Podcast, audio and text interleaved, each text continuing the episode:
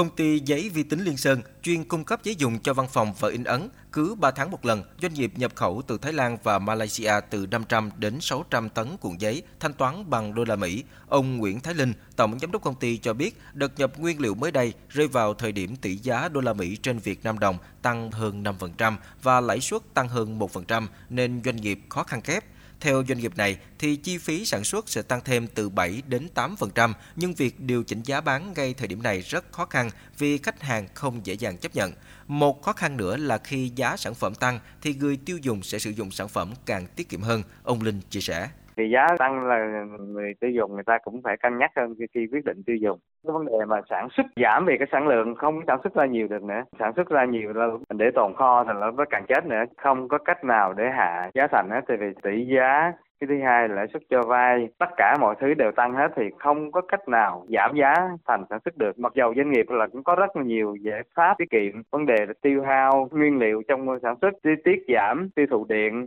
ở lĩnh vực sản xuất các sản phẩm nhựa cao su và bao bì, doanh nghiệp cũng đang trong tình trạng khó khăn khi phải nhập khẩu hạt nhựa để sản xuất. Bà Phan Thị Thúy Phượng, giám đốc đối ngoại công ty trách nhiệm hữu hạn sản xuất tổng hợp 2, đường Tân Hóa, quận 11 cho hay, mỗi tháng công ty nhập khẩu từ 100 đến 300 tấn hạt hạt nhựa và phụ phẩm để sản xuất bao bì tự hủy. Khi tỷ giá đô la Mỹ trên Việt Nam đồng tăng thì giá nguyên liệu cũng sẽ tăng từ 5 đến 7%. Bà Thúy Phượng cho biết doanh nghiệp không chỉ lo giá thành sản phẩm tăng mà còn lo khách hàng sẽ ít dùng sản phẩm bao bì tự hủy, sản phẩm thân thiện với môi trường và sẽ chuyển sang dùng bao bì không tự hủy vì giá thấp hơn từ 10 đến 20%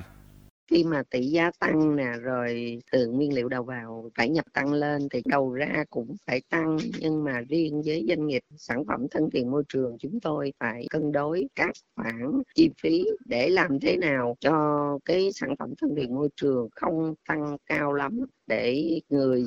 tiêu dùng họ có thể chấp nhận được. Bởi vì mình tăng nhiều quá thì người ta sẽ chọn những cái sản phẩm không thân thiện môi trường giá rẻ.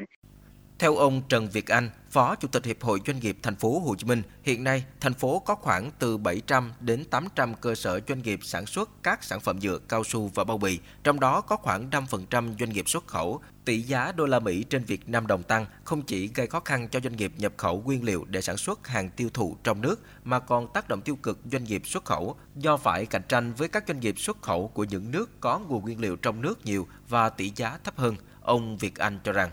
tìm nguồn nguyên liệu trong nước là sử dụng nguyên vật liệu có tái chế. Và đây là cũng một cái xu hướng của toàn cầu cũng như là cái định hướng của chính phủ về kinh tế tuần hoàn. Nếu mà chúng ta sử dụng được những nguyên vật liệu tái chế và những cái nguyên liệu trong nước hoặc là những hàng tồn kho thì cái đó cũng là một cái lợi thế rất là nhiều. Tóm lại, hạn chế lúc này trong cái việc nhập khẩu nguyên vật liệu cho cả nội địa và xuất khẩu khi tỷ giá đô la Mỹ trên Việt Nam đồng tăng, doanh nghiệp càng tiếp tục làm càng khó khăn. Doanh nghiệp chỉ hy vọng thời gian tới tỷ giá ổn định để duy trì mức giá hàng hóa cho người tiêu dùng và góp phần kiềm chế lạm phát.